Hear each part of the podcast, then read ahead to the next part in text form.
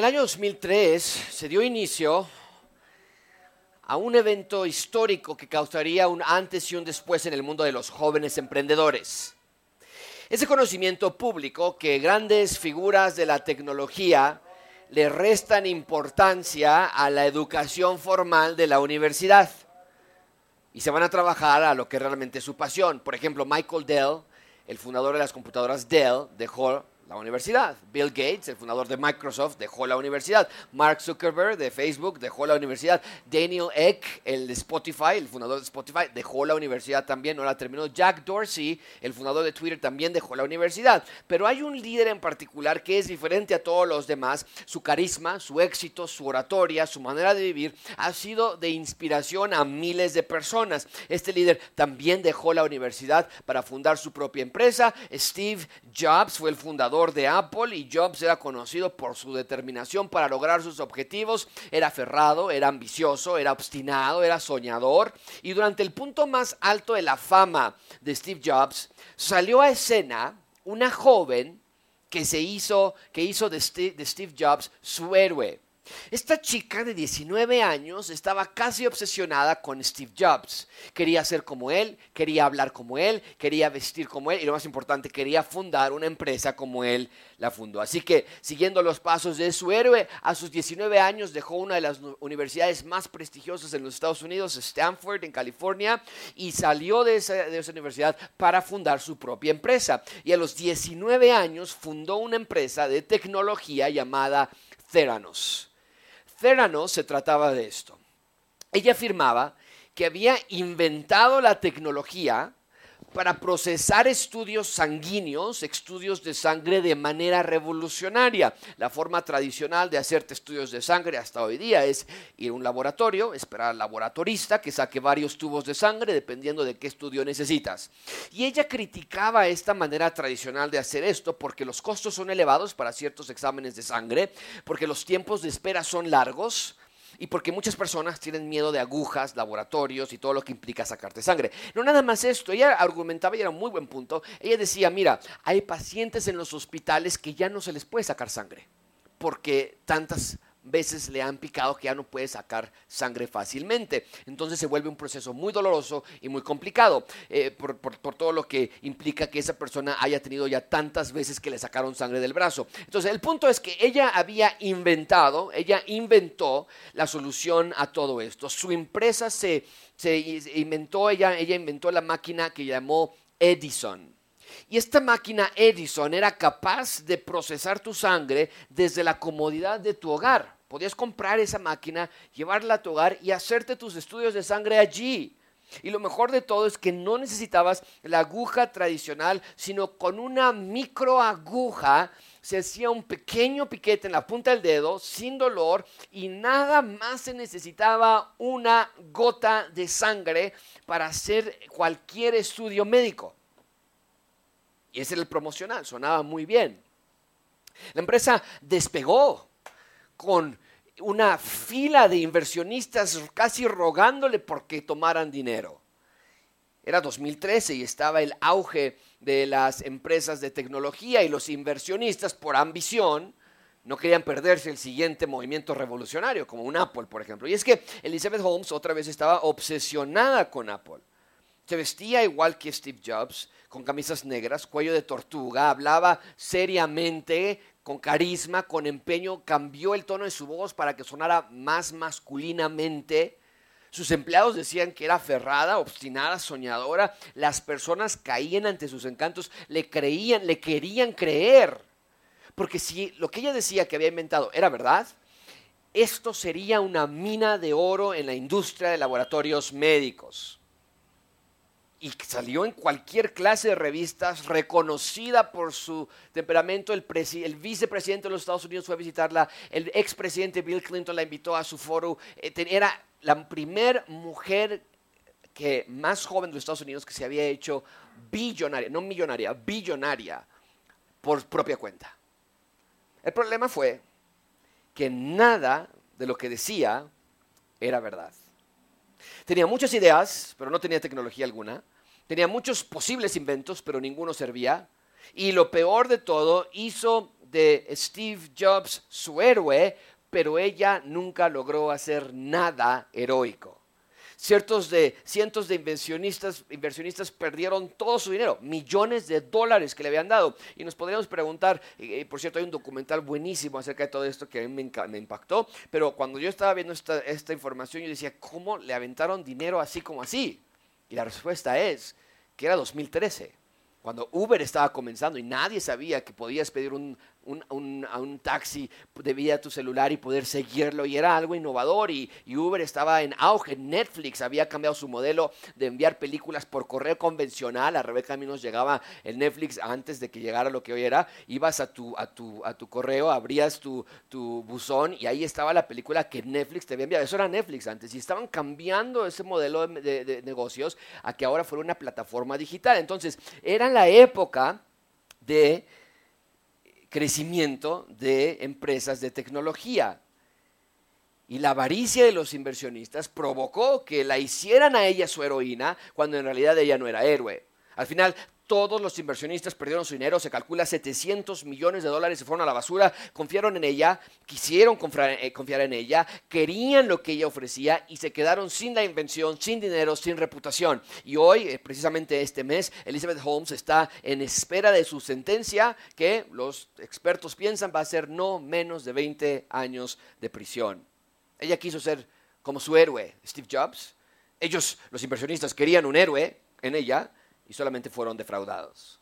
Amigos, en un sentido similar, hoy vamos a estudiar acerca de cómo Israel comenzó a buscar otros héroes que también los defendieran a ellos. Querían un héroe que les diera lo que según ellos se merecían. Decían que habían sido defraudados de parte de Dios, que Dios no era confiable, que les había fallado, que no cumplió con su parte del pacto. Y estaban atónitos de Dios porque se decían sorprendidos por la falta de iniciativa de parte de Dios para protegerlos y defenderlos y amarlos y, preservarlos. Se sentían totalmente defraudados de parte de Dios, usados y traicionados. Recuerden que hemos estado estudiando cinco diferentes filosofías que se habían propagado y popularizado en Israel. Hoy estudiaremos la última de estas seis. Y solo como manera de repaso, veamos las cinco anteriores. La primera filosofía que los judíos se habían creído, ¿alguien recuerda que era? Dios no que Dios no nos ama. Después ellos decían, ¿en qué estamos? ¿Alguien recuerda? ¿En qué estamos fallando? ¿En qué estamos mal? La tercera filosofía es en qué somos desleales y Dios le dice, eres desleales al ser, desleal a mí al ser desleal a la mujer de tu juventud. La cuarta filosofía, ellos decían, Dios es injusto. También ellos decían, la semana pasada vimos, ¿en qué te robamos? Y Dios les decía, en las ofrendas, en los diezmos. Y hoy vamos a ver la última de estas filosofías. Dicen ellos, no vale la pena servir a Dios.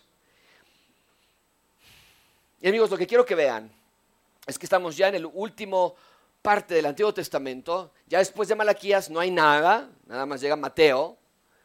Pero llegamos al final de la historia del Antiguo Testamento y vean dónde estamos situados. Vean la clase de enseñanzas que se estaban propagando en Israel. Amigos, esto era lo que los niños aprendían. Que Dios no es confiable, que Dios es malo, que Dios no nos ama, ese es el contexto del Antiguo Testamento antes de que Jesús llegara a la tierra. Por eso para mí era muy importante estudiar Malaquías antes de Mateo, porque pudiésemos haber abierto Malaquías, Mateo 1.1, donde dice, esta es la genealogía del hijo de David, el hijo de Abraham, y nosotros no sabemos ni dónde estamos ubicados. Para mí era importante ayudarlos a ver qué es la transición entre el Antiguo Testamento y el Nuevo Testamento. Yo quería que vieran ustedes que estos 400 años que están a punto de comenzar, las cosas no van a mejorar, sino que empeoraron dramáticamente. Y sin embargo, como lo vimos la semana pasada, Dios siempre busca a sus ciudadanos. Él es el Padre con los brazos abiertos, como lo vimos la semana pasada, que espera que a sus hijos se arrepientan y Él está listos para recibirlos y abrazarlos. No tienen que quedarse con ese corazón duro. Dios puede cambiar el corazón de cualquier persona por cierto, ese es el punto principal de este sermón. Dios quiere que entendamos que el arrepentimiento es la marca de la salvación.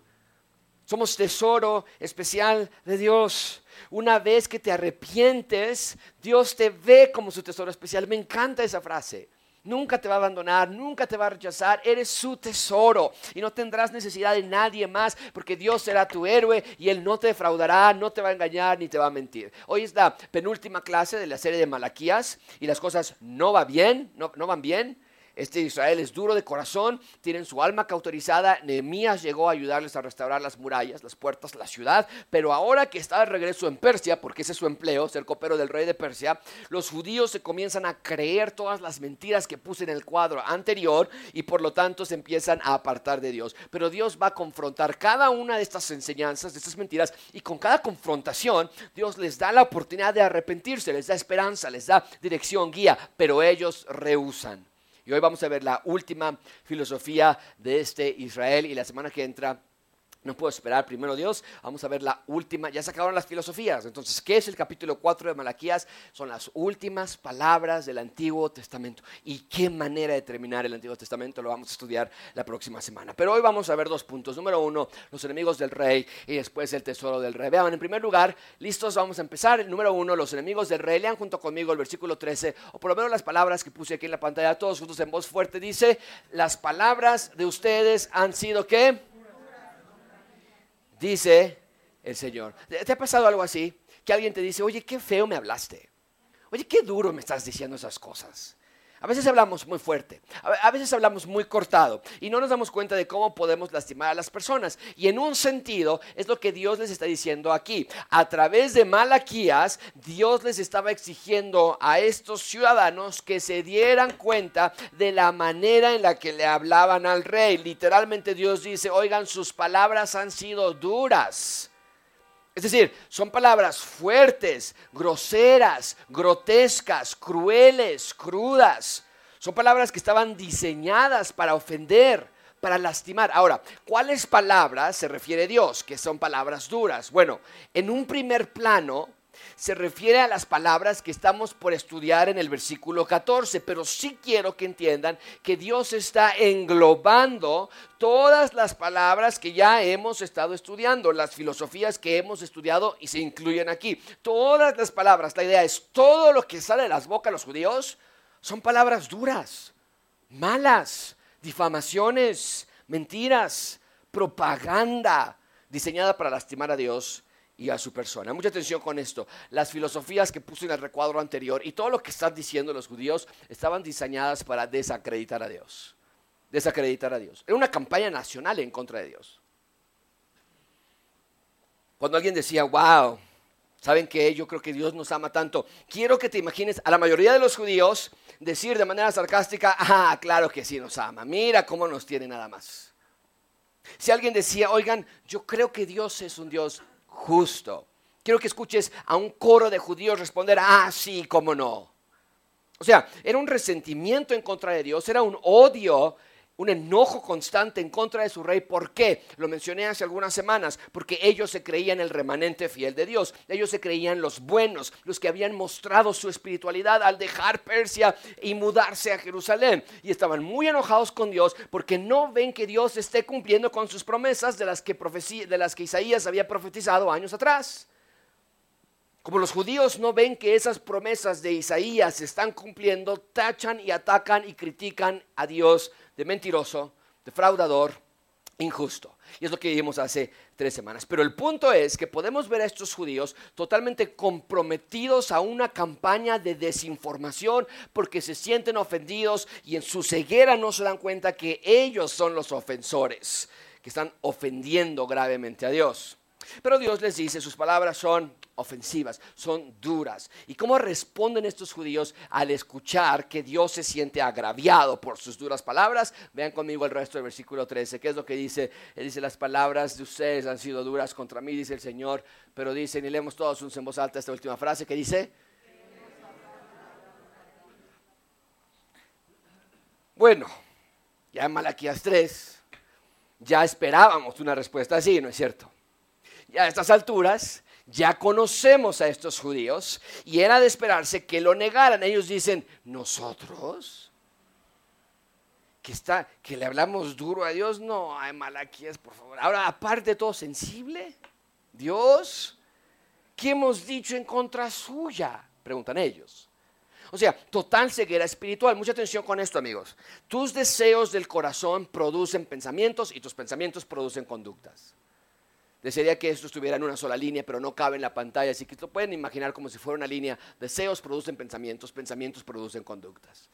¿Quieres saber por qué tienes ciertas conductas? Puede ser alcoholismo, puede ser pornografía, puede ser enojo, puede ser amargura, puede ser flojera. Conducta.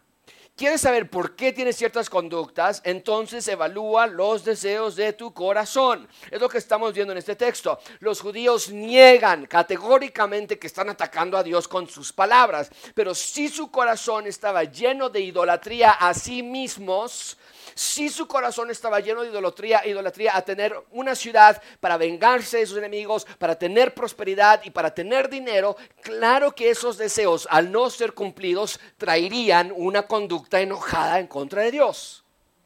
Era imposible que fuese de otra manera.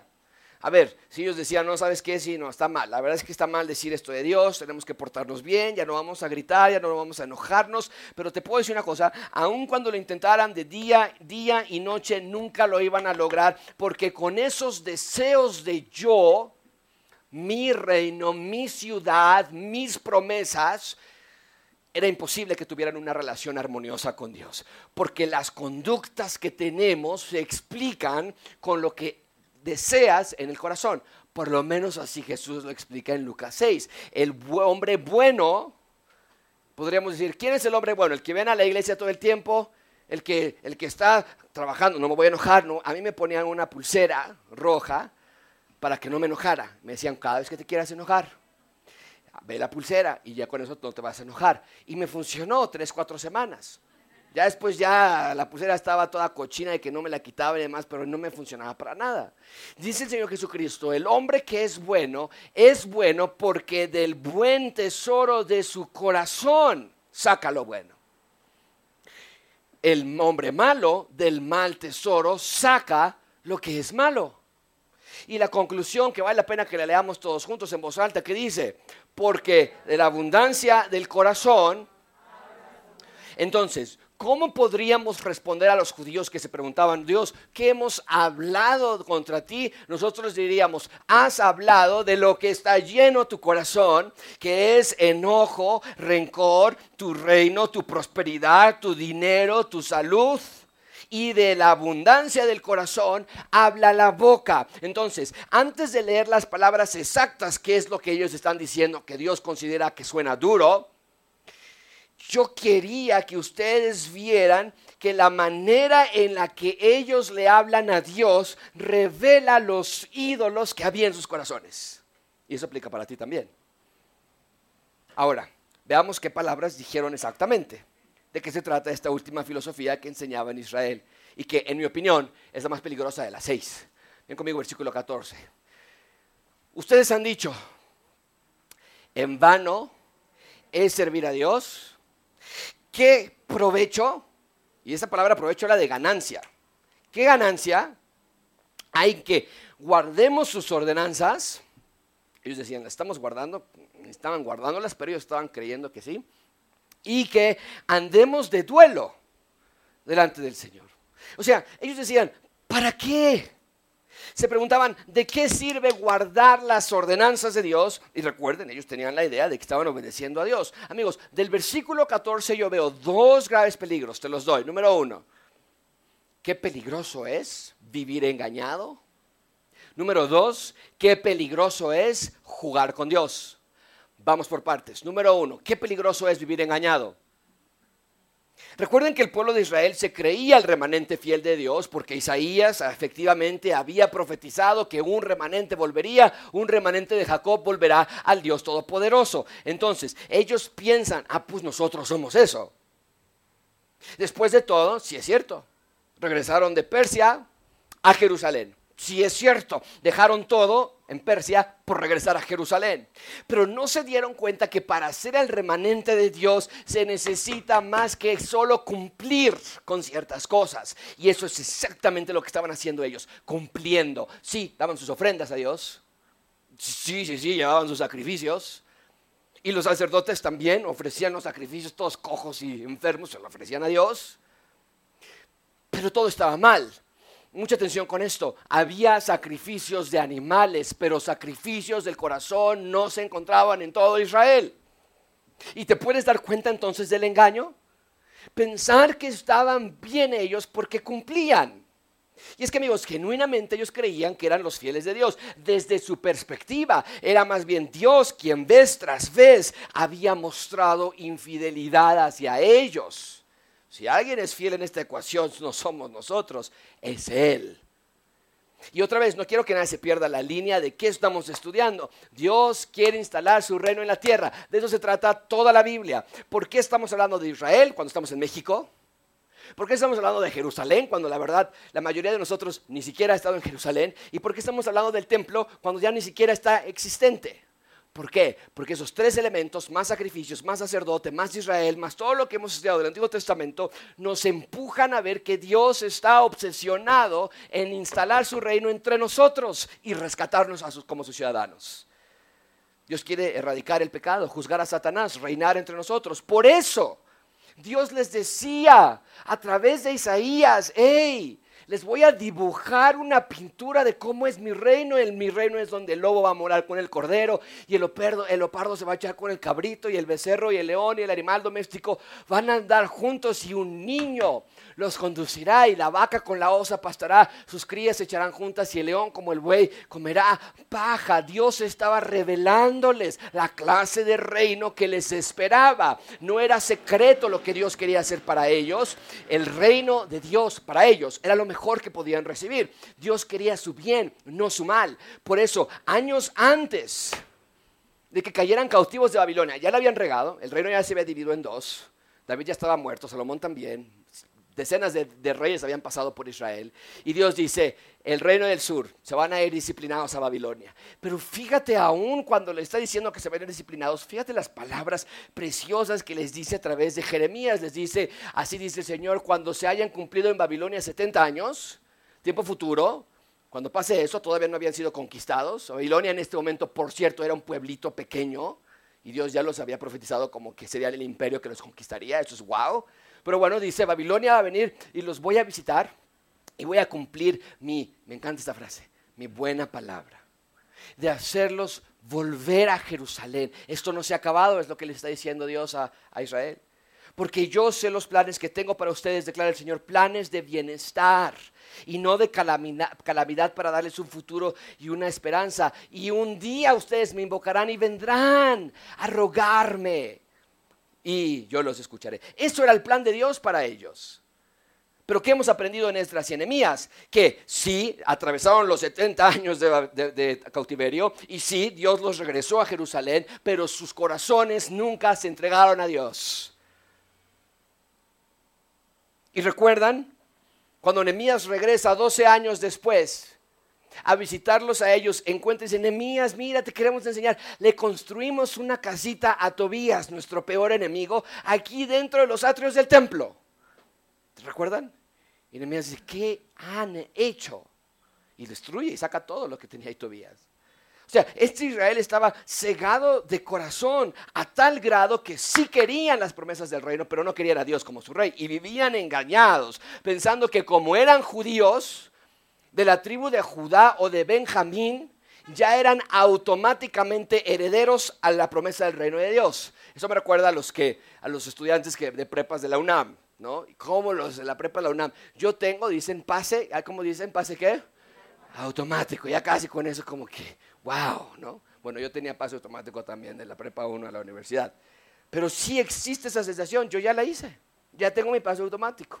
Casi, casi, aunque yo sea uno de los fósiles que está ahí, yo me voy a ir a la facultad de medicina.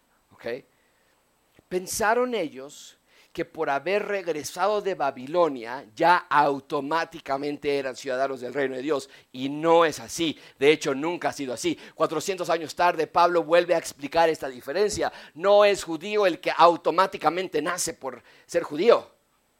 El que lo es exteriormente. No, no, no. El ciudadano del reino de Dios no es el que tiene circuncisión externa, sino dice Pablo, el verdadero judío, el verdadero hijo de Dios es el que es interiormente. Y la circuncisión es la de él y lo que estamos hablando, corazón, la del corazón, por el Espíritu. Ese era el problema, gracia abundante. Ellos no eran el reino de Dios en la tierra porque sus corazones permanecían totalmente cerrados a Dios. Y otra vez, ¿hay verdaderos creyentes en este tiempo? Claro que sí, y ahorita los vamos a encontrar. Pero evidentemente la nación como tal, el Israel como tal, este no era el reino de Dios que Isaías había descrito. Este Israel no era como el que Jeremías había profetizado, que rogarían a Dios y que lo invocarían. No veo a estos judíos invocando a Dios. Por eso Dios les manda a Malaquías, pero cada vez que Malaquías los confronta, ellos responden con negación. Al contrario, preguntan, ¿y en qué a ver, ahora dinos, Malaquías, ¿en qué hemos hablado grosero con Dios? A ver, ¿en qué está enojado ahora? También. Y amigo, sí quiero tomar aquí un minuto para darte una aplicación. Así como ellos estaban engañados, nosotros también podemos estar engañados. Puedes pensar que eres salvo, Puedes pensar que crees en Dios y que le estás siguiendo, pero cuidado con vivir engañado. Tu vida literalmente depende de esto. Y no se trata de cuestionar tu salvación o pensar de que porque batallo con el enojo o la amargura o la lascivia, ah, quiere decir que no soy salvo. No. ¿Cuáles son los dos síntomas más claros de que no eres salvo? Te lo pongo de esta manera. Está en este texto. Los dos síntomas obvios de que no eres salvo es negación espiritual y ceguera espiritual. Ceguera y negación. ¿A qué me refiero con eso? Ceguera dices, yo no veo. Yo no veo. Es lo que estaba pasando con los, con los judíos de Malaquías. Ellos no veían su maldad, literalmente. Y cuando alguien te cuestiona y te dice, oye, yo sí la veo. Yo sí veo que estás mal. Tú niegas. Dices, no, no, no, pero ¿por qué? A ver, muéstramelo de la Biblia. Todavía hasta decimos, ¿no? Muéstramelo de la Biblia que estoy mal. Es lo que, de nuevo, es lo que estaban haciendo los judíos. Ellos dicen, estamos bien. Ellos no ven su maldad. Y cuando Malaquías los confronta, ellos dicen, no, no, claro que no. ¿Nosotros cuándo? Amigos, en una iglesia del tamaño de la nuestra, no dudo que hay personas en alguna de las tres celebraciones que están engañadas acerca de su salvación. No dudo que hay personas en nuestra iglesia que piensan que son salvas cuando en realidad no lo son. Puede ser que nunca entendiste bien la salvación. Eh, puede ser que te dijeron que ya eras salvo y que te ibas a ir al cielo y entonces desde entonces tú te lo creíste. Puede ser que creciste en una casa cristiana toda tu vida y das por sentado, pues yo también soy cristiano. Puede ser que estés aquí sentado esta tarde porque tus papás te tienen que traer. Y ya al paso del tiempo, pues ya hasta te acostumbraste a venir, o tu esposo, tu esposa, y ya estás acostumbrado a escuchar estos términos, que la cruz, que el perdón, que Malaquías, pero nunca te has arrepentido de tu pecado verdaderamente. Independientemente del porqué de la confusión, sería una inmensa negligencia pastoral de mi parte no advertirte del peligro que encontramos en este versículo. Puedes estar engañado de que eres salvo. Porque este peligro no nada más lo corrían los judíos de Malaquías. 400 años después, Pablo escribe a una pequeña islita en el Mediterráneo que se llama Creta y dice Pablo que estas personas que vienen en Creta profesan conocer a Dios, pero con sus hechos ¿qué? Siendo abominables y desobedientes e incapaces de hacer algo bueno, inútiles para cualquier obra buena. Si topáramos este texto de Tito 1.16, pensaríamos que está describiendo a los judíos de Malaquías. Pensaríamos que está hablando de Malaquías.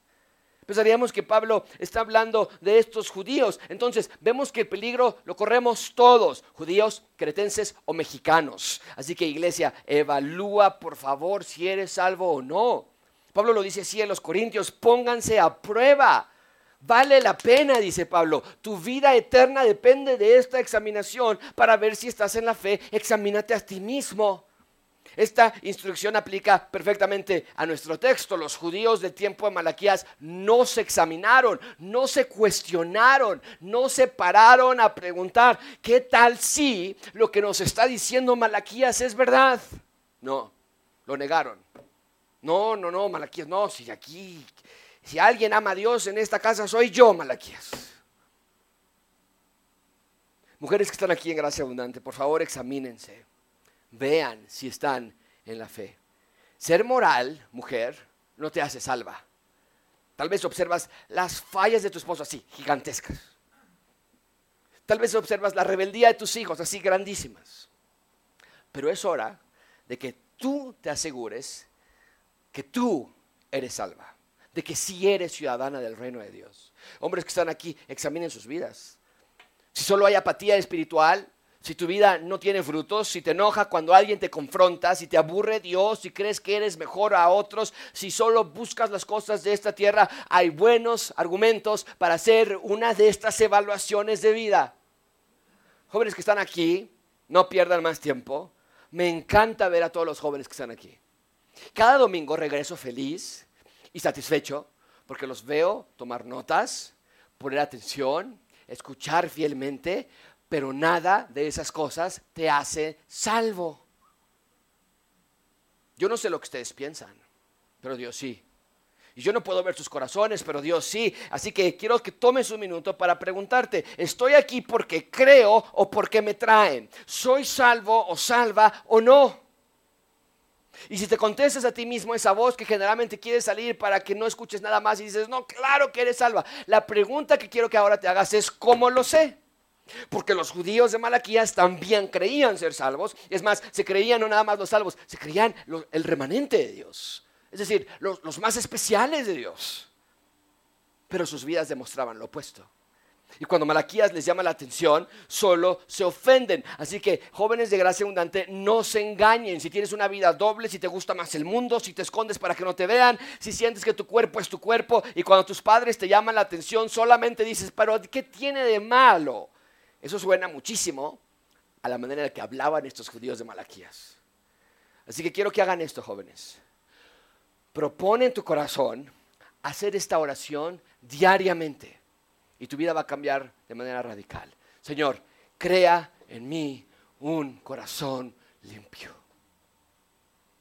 Y renueva mi espíritu que estaba todo chueco, todo irregular ahora que sea un espíritu recto, delante, no de mis ojos, sino delante de ti. Me encanta esta oración, porque cuando la oras genuinamente estás reconociendo que tu corazón no está limpio, sino tu corazón está podrido. No llevas a lavar la ropa limpia, llevas a lavar la ropa sucia. Pero cuando no hay confesión de pecados, jóvenes, cuando te molesta que no te dejan salir con tus amigos, cuando te molesta porque no tienes la misma libertad que otros, cuando te molesta que el cristianismo ataca mucho la promiscuidad y la fornicación o el desenfreno, entonces tienes muy buenos argumentos para evaluar tu vida también.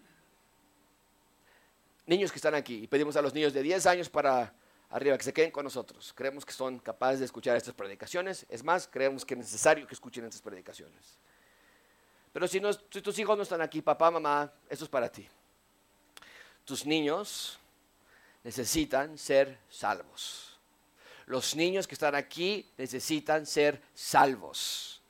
Tu trabajo no es que hagan su tarea. Tu trabajo no es que ya no les salgan caries. Tu trabajo es llevar a tu hijo al Evangelio. Así que enseña a tu hijo, vamos a la iglesia, no por tradición, no por rutina, vamos a la iglesia, hijo, hija, porque tienes que ser salvo. No vamos a jugar. Piensa en lo que Dios te ha dado en Jesús. Y niños, Él te quiere rescatar. No hay nadie en este mundo, no hay videojuego, no hay absolutamente nadie sobre este planeta que haya dicho esto. Dejen a los niños venir a mí, no se los impidan, porque de los que son como estos es el reino de los cielos. Nadie ha dicho algo así. Así que niños, asegúrense. Y padres, asegúrense de que ustedes están dejando a sus hijos que vayan a Jesús y que no, al contrario, se los están impidiendo.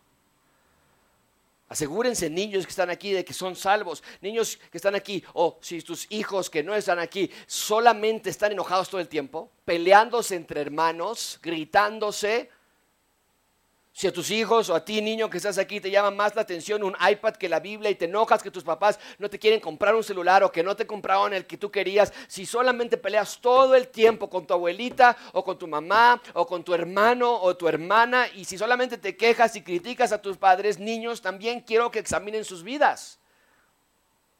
Sean salvos. La salvación es confesar que necesitas un héroe, de un rescatista, porque solo no puedes. La salvación es creer que Dios a través de Jesús te puede perdonar tus pecados. La salvación es crecer en fe y madurar y avanzar en temor y obediencia a Dios. Iglesia, no caigan en el engaño de los judíos de Malaquías que creían que eran el remanente fiel de Dios, cuando en realidad no lo eran peligroso vivir engañado. Pero veo otra cosa, el versículo 14. Veo que también es peligroso jugar con Dios. Conmigo otra vez, versículo 14. Ustedes han dicho, en vano es servir a Dios. ¿Qué provecho hay en que guardemos sus ordenanzas y en que, y esta frase es la que me llamó la atención, de ahí donde saqué que es peligroso jugar con Dios. Andemos de duelo. Cuando yo leí ese texto, decía, bueno, pero, pero ¿por qué andaban de duelo? ¿Se murió a alguien o qué? Según ellos, andaban de duelo y eso era un cambio de vestimenta, de alimentación, de horarios. Gritaban, lloraban, porque estaban de duelo. ¿Qué quiere decir esto? Ellos dicen que se estaban vistiendo de duelo porque estaban tristes por la condición de su corazón. Ellos decían, no, yo sé que soy pecador, yo sé que soy pecador, yo sé que yo estoy mal, pero era todo un juego, era un show. ¿Por qué? Porque claramente dicen, a ver, oye, ya llevamos tres meses de duelo y como que nomás no, Dios no, Dios no nos da algo, esto qué hace, esto no está padre, decían ellos. Esto no está bonito. No ganamos nada, pues, ¿Para qué andamos ahí haciendo nuestro show de llorar y de que según arrepentimientos y Dios no cambia nada de nuestras circunstancias? Esto quiere decir que eran egocéntricos, orgullosos, arrogantes, mentirosos, soberbios, querían ganar algo. Estaban dispuestos, según ellos, a obedecer a Dios mientras hubiese una ganancia. Que me ayudes con mi problema, con mi salud, con mi familia. Porque si no, pues, ¿para qué hago todo esto? Y nosotros somos iguales a ellos. ¿Para qué me voy a abstener de tener relaciones sexuales con otra mujer que no es mi esposa o bien con una mujer que no me he casado todavía? Es que gano. No gano nada. ¿Qué provecho hay, podríamos decir? ¿Para qué me voy a abstener del alcohol y de fiestas carnales? ¿Qué hago? ¿Y qué voy a hacer los viernes en la noche? A ver qué. ¿No? Pues no hay nada que hacer. ¿Para qué? Esa es, una muy, famosa, ¿ok? ¿Para qué trato ver a mi esposa? Si no cambia? O sea, ya, pues mira, yo sé que hay que obedecer a Dios y todo, pero, pero ella no cambia. O viceversa. Él no cambia. Yo sé que hay que respetarlo y todo, pero ¿a poco para siempre? A ver, ¿hasta cuándo, Josué? ¿Hasta cuándo? Así que Dios me quiere, sufriendo. O sea, y empezamos, ¿dónde está mi ganancia? Es lo que preguntamos. ¿De qué provecho me es obedecer a Dios? No sé si te ha tocado pensar esto, pero me han preguntado a mí, oye, a ver, ¿de qué sirve vivir una vida en obediencia a Dios? Josué. A ver, una persona muy, muy mala, se arrepiente el último minuto de su vida, ¿Dios lo va a perdonar? Y decimos, no, pues sí, sí, lo va a perdonar. Y se arrepiente genuinamente. Y dice, no, pues ahí está lo que te digo, ¿para qué sirve entonces yo portarme bien toda la vida? Eso es injusto. Eh, ¿Ves cómo es lo mismo que los, que los judíos de Malaquías decían? Amigos, el punto es que nosotros pensamos igual. ¿Dónde está mi parte? Ya vengo a la iglesia, ya vengo, ya leo mi Biblia, ya quiero hacer las cosas bien, pero ¿por qué las circunstancias no cambian? Iglesia, déjame decirte, no juegues con Dios. Dios no es el cirquero que anda de lugar en lugar dando el premio al que se lo ganó. Dios no es injusto, pero Dios no es nuestro títere. Y cuando estos judíos dicen, ¿qué provecho tiene obedecer a Dios? En esencia están diciendo, ya se tardó Dios y se nos acabó la paciencia. Por eso, vean lo que hace en el versículo 15. Ahora, estos son los judíos hablándonos a nosotros, y me encanta esto porque es como que los judíos dicen, oigan, a ver, espérenme, antes de que ustedes de gracia abundante empiecen a juzgarnos, les voy a explicar por qué hicimos lo que hicimos, versículo 15. Por eso, ahora llamamos qué? Eso es como thumbs up. Esos son los meros meros. Ya cambiamos de héroe. Y ahora llamamos bienaventurados a quiénes? Y dicen ellos, mira, sí, suena, suena ilógico, pero antes de que nos juzguen, es que este es el problema. Ellos no nada más prosperan y están haciendo mal. Piénsalo, nos están tratando de disuadir, de persuadir, perdón. Están diciendo, piénsalo, hacen el mal y prosperan, pero no nada más eso, ellos dicen, también ponen a prueba a Dios y Dios no los castiga. es como que los judíos nos están diciendo, díganos si no tenemos la razón. ¿A poco no? Así como Elizabeth Holmes se obsesionó con Steve Jobs como su héroe, así estos judíos eligieron a otros héroes, eligieron a otras personalidades para admirar, buscaron a aquellos que eran exitosos según el estándar del mundo. Malaquías los llama soberbios, pero ellos dijeron, ellos dijeron, ellos son exitosos porque ve, prosperan, tienen casas, tienen dinero, tienen salud. Y aparte dice, Dios no los castigan. Entonces estos judíos dicen, no, pues, o sea, esto es ni de pensarlo. Vamos con ellos, que sean nuestros héroes, que nos digan cómo salir de este problema. Seguimos presos, seguimos sin independencia, seguimos sin autonomía, no tenemos negocios, no tenemos dinero. Vamos con estos que vemos que sí están prosperando y que nos digan cómo hacerlo y se hicieron de nuevos referentes humanos. Me pregunto si aquí esta tarde hay personas que batallan con el mismo problema. Tal vez tu héroe es algún deportista famoso. Tal vez tu héroe es algún actor o cantante.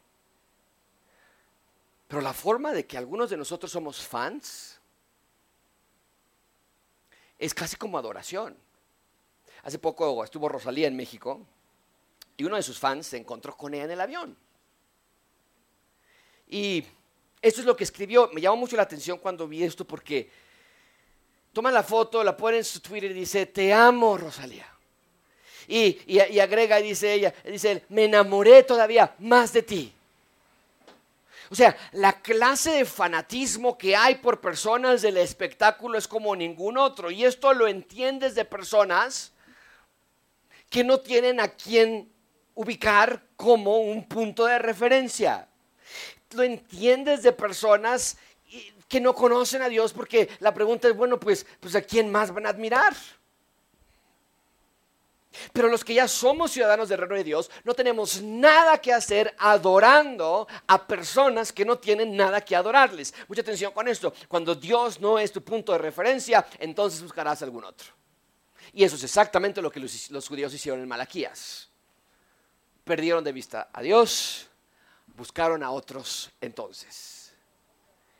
Y hoy es igual. Tenemos un amplio menú de personas donde escoger. Literalmente el nombre es más clarísimo, no puedo creer lo que se les llama influencers. Personas a las que les damos nuestra devoción y dejamos que su influencia modifique nuestro vestir, nuestro hablar y nuestro caminar y nuestro andar y todo. Puede ser un gurú de dinero, puede ser un deportista, un actor, políticos. Se vuelve nuestro héroe. Pero los que somos de Dios no podemos dividir nuestra devoción. O se la damos a Dios o se la damos a nuestros ídolos. Bien, ahí tenemos los enemigos del rey porque estaban hablando en contra de él. En segundo lugar, y con esto cerramos, solo dos versículos más, el tesoro del rey. Número dos, el tesoro del rey. Versículo 16. Entonces, ahora, aquí hay un cambio de tono en todo el libro de Malaquías. Porque hasta ahorita todo ha sido malas noticias. Mal, mal, mal, mal. Pero aquí me encanta porque dice, entonces, los que temían al Señor se hablaron unos a otros, ¿no? Empezaban a mandarse mensajes, oye, vamos a hacer un estudio bíblico. ¿Quieren venir a mi casa? Vamos a estudiar la Biblia los que temían del Señor se hablaron unos a otros y el Señor prestó atención y escuchó. Y fue escrito delante de él, de Dios, un libro memorial para los que temen al Señor y para los que estiman su nombre. Resulta, por primera vez en Malaquías, no nos había dicho esto, pero resulta que sí había un remanente en Israel. No eran los que se creían el remanente era un grupo pequeño de personas que según este versículo eran caracterizados porque temían al Señor. Amigos, esta es la característica principal del ciudadano, del ciudadano del reino. Hay temor a Dios, un temor reverencial, un temor de respeto, de cuidado, de seriedad. No andamos jugando con Dios, no andamos buscando a ver qué provecho tiene obedecer a Dios. No andamos diciendo, no, yo siento que Dios no me ama porque no me han subido el sueldo. No andan diciendo, no, Dios es injusto porque mira los de allá que ni siquiera ven a la iglesia y les va mejor y yo vine hoy y se me ponchó la llanta. ¿No? No andamos buscando héroes en todo el mundo. Porque nuestra admiración está puesta en el Rey de Reyes y Señor de Señores y decimos, yo sí tengo un influencer, yo sí tengo un héroe y se llama Jesús y sí tengo una devoción y es el reino de Dios y sí tengo una misión en la vida y es expandir su reino en todos los lugares, eh, anunciando a todas las personas que Jesús es Rey y que es hora de que se sometan a su reinado. Y el versículo 16 nos dice que Dios escribió en un libro memorial sus nombres. Esto era una práctica de ese entonces. De hecho, para ti, para mí no nos debería causar sorpresa que escribió en un libro memorial. ¿Te acuerdas tú cuando el rey se quedó sin sueño, con insomnio, y mandó a traer el libro de las memorias, porque era muy aburrido, y allí encontró el nombre de Mardoqueo escrito, de algo bueno que había hecho para el rey. Dios está diciendo, así yo también. La idea de este versículo es que Dios no olvida a los suyos. Dios sí ve. Y Él te ve a ti. Cada vez que tal vez tú no sepas mucho de la Biblia, pero tú la abres. Cada vez que tal vez tú digas, yo no sé cómo orar, pero yo estoy ante tu presencia, Dios dice, yo te veo. Y sé quiénes son los verdaderamente míos. Y los cuida, y los protege, y los preserva. Y me encanta la última parte del versículo 16 porque dice que ellos estiman su nombre. Esto quiere decir que los ciudadanos del reino aman el nombre del rey. 400 años después, Jesús lo diría así en Juan, mis ovejas oyen mi voz y, y las conozco y me siguen, yo les doy vida eterna y jamás perecerán y nadie los arrebatará de mi mano. Es exactamente lo que vemos en Malaquías. Dios tenía sus ovejas, sus verdaderas ovejas en Israel, y sus ovejas oían su voz. Esto quiere decir que obedecían su palabra y su voluntad. Y en Juan Jesús nos describe como sus ovejas, que oímos su voz y le seguimos. Pero me encanta cómo describe Dios a los suyos en Malaquías, versículo 17. Me encanta este versículo. Y ellos serán míos, dice el Señor de los ejércitos, el día en que yo prepare. Me encanta esto que dice. Mi tesoro especial. ¿Has tenido una caja de tesoros? Yo sí. Tenía ahí, fuimos a Estados Unidos en 1997 y compré un chicle. Ese era mi tesoro y lo guardé en la caja. Todavía sigue ahí en esa caja. Está durísimo y el otro día reté a mis hijos que se lo comieran a ver si se atrevían. No quisieron. Dice ese texto que Dios tiene su tesoro especial. Me encanta porque, porque veo que Dios ama a los suyos. Pero, pero vean que son tesoro no porque tengan un valor especial, no es porque este grupo de personas es mejor al resto. O sea, Dios no está diciendo, miren, busqué aquí estaban perdidos, y busqué allá estaban peor, pero, ah, cuando vine aquí, estos sí eran los bonitos. No, no, no, no, no. Este grupo de personas son pecadores como cualquier otro. Por eso dice versículo 17, los perdonaré. ¿De qué los va a perdonar? Pues de sus pecados. Eran rebeldes. La idea de este versículo es que cuando Malaquías iba y les decía, oigan, ustedes dicen que no aman a Dios, la mayoría decían nosotros, ¿cuándo? Pero había un grupo de personas que decían, no, yo sí, yo sí dije eso. ¿Qué hago? Me arrepiento. La idea es que Malaquías llegaba y decía, oigan, ustedes son desleales a sus mujeres. Y ellos decían, ¿nosotros? ¿Pero de qué? Y había un grupo pequeño que decía, no, yo sí. Yo sí dejé a mi esposa y la abandoné. ¿Qué puedo hacer al respecto? Y cada vez que iba Malaquías explicando, hay un grupo de personas que eran perdonados como un hombre perdona al hijo que le sirve. ¿No te recuerda este versículo, estas frases, alguna otra historia del Nuevo Testamento que por cierto mencionamos la semana pasada? ¿Alguien se acuerda? El hijo pródigo. Esto es el hijo pródigo. Mucho más resumido. Pero es exactamente lo que vimos. Me encanta cuando encontramos esas conexiones en las escrituras.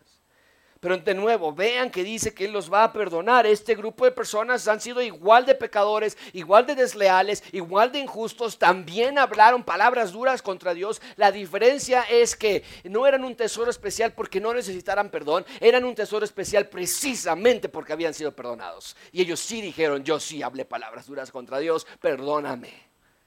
Me encanta eso. Ellos reconocen su necesidad de perdón, sí han reconocido su necesidad de restauración, a diferencia del otro grupo que según ellos, ni por aquí se me ocurre Malaquías de qué estás hablándonos. Este grupo dice, no, nosotros sí. Yo sí sé exactamente lo que estás diciendo. Y yo soy uno de ellos. El perdón, amigos, abre la puerta al reino de Dios. Amigos, somos tesoro especial de Dios porque el rey nos ha perdonado en Cristo. Y quiero que quede muy claro esto. Cuando te has arrepentido de tus pecados genuinamente, cuando eres salvo en Cristo, nunca nada te puede hacer perder tu salvación. Y cada vez que caigas, te arrepientes, confiesas y haces los cambios radicales para no caer. Pero, por favor, te ruego que cuando caigas no olvides que nunca deja ser tesoro especial de Dios. Dios no te ve menos cuando caes. Dios no te, cuando te apartas, Dios no te desprecia. Él no se decepciona pensando, a ver si Josué ahora sí, no, dame otra vez, no, Josué, qué barbaridad que volvió a caer. Él no decepciona de esa manera. Y esto es muy hermoso porque vemos el amor incondicional de Dios, porque nosotros no somos así. Amamos a los que nos aman y cuando alguien nos decepciona, muchas veces nos tardamos mucho tiempo en perdonar y aun cuando perdonamos nos cuesta trabajo olvidar. Pero con Dios nuestra relación no es así. Dios, desde el momento que Él fue el primero en matar un animal, y quitarle la piel del animal y vestirla a Adán y Eva. Ellos fueron los dos primeros de esa caja de tesoros especiales que él ha ido rescatando a lo largo de los siglos y hoy la caja está muy grande de muchos tesoros especiales y la promesa es que un día va a tomar a todos ellos y nos va a dar un cuerpo glorificado y perfeccionado en Cristo. Y cuando somos tesoros de Dios, Él nos abre los ojos para poder ver claramente, que es algo de lo que la mayoría de los judíos no podía hacer en ese momento, estaban ciegos, versículo 18. Entonces, el, tesoro especial de Dios volverá a tener la capacidad que habían perdido de discernir, de distinguir, de evaluar entre el justo y el impío. Por eso hay personas allá afuera que dicen, está bien matar a un bebé. ¿Sin por qué? Nosotros diríamos, no puedes verla, no, no la pueden ver. Por eso lejos de ponernos a pelear con ellos y, lejos de ir y, aventarles cosas por asesinos y pancartas que les digan, no, les llevamos el Evangelio para que ellos puedan también distinguir entre el justo y el impío, entre el que sirve a Dios y el que no le sirve. Los ciudadanos del reino tenemos discernimiento. Sabemos qué es justo y qué es impío. Sabemos quién sirve a Dios y quién no. Ahora, esto no significa que siempre ocupamos ese discernimiento. Muchas veces decidimos desobedecer y hacer nuestra voluntad. Pero si eres verdadero ciudadano del reino de Dios, amigo, amiga, cuando tú decides apartarte de Dios y hacer tu voluntad, dentro de ti, tú lo sabes. Lo sabes. Sabes que estás mal. Por eso es tan preocupante que Malaquías llegaba a las ciudades y les decía, ustedes están haciendo esto y ellos decían, ¿en qué? Eso sí es preocupante. Ustedes son desleales y ellos decían, nosotros no. Eso sí es muy alarmante definitivamente estaban ciegos, pero no los ciudadanos del reino. Dios les abre los ojos para ver las maravillas del reino. Iglesia, el arrepentimiento genuino es la marca de la verdadera salvación. Nadie, nada más y nadie más puede producir en ti una vida santa. lo, puedes intentar, ¿eh? ¿Cuántos de nosotros? Ya no me voy a enojar. Ya voy a dejar esta adicción. Ya voy a dejar este pecado. Ya voy a leer mi Biblia. ¿Cuánto te dura? ¿Cuántos días? No, el arrepentimiento genuino es la marca de la verdadera salvación y solo el arrepentimiento genuino puede producir una vida santa. Ser salvos no quiere decir que eres perfecto. Ser salvos no quiere decir que no vas a caer en tentaciones. Pero el que es verdaderamente salvo tiene una vida con un fruto espiritual y vas creciendo y tienes hambre, tienes deseo de madurar y de acercarte más a Dios. Y el pueblo de Israel no lo estaba haciendo. Al contrario, el pueblo de Israel hablaba fuertemente contra Dios. Se quejaban con Dios. ¿Qué tal tú? ¿Te quejas tú con Dios también? ¿Quieres las cosas a tu modo? en tu tiempo, a tu manera, a tu voluntad. El pueblo de Israel usaba a Dios como alhaja para que les trajese suerte. Mira Dios, ya me puse este vestido de duelo, ya no, ya mi enfermedad ya se va, ¿cuándo? ¿Mi esposo ya se va a mejorar o qué? Veían a Dios como el vehículo que les cumpliría sus deseos. Es por eso que después de este evento ya no hay más. Dios se queda callado 400 años y no hay más. Se acabó. Y si Dios lo permite, en unas semanas vamos a comenzar con Mateo y vamos a ver la espectacular manera en la que el silencio se rompe cuando Mateo 1.1 nos dice, esta es la genealogía de Jesús, el hijo de David, hijo de Abraham.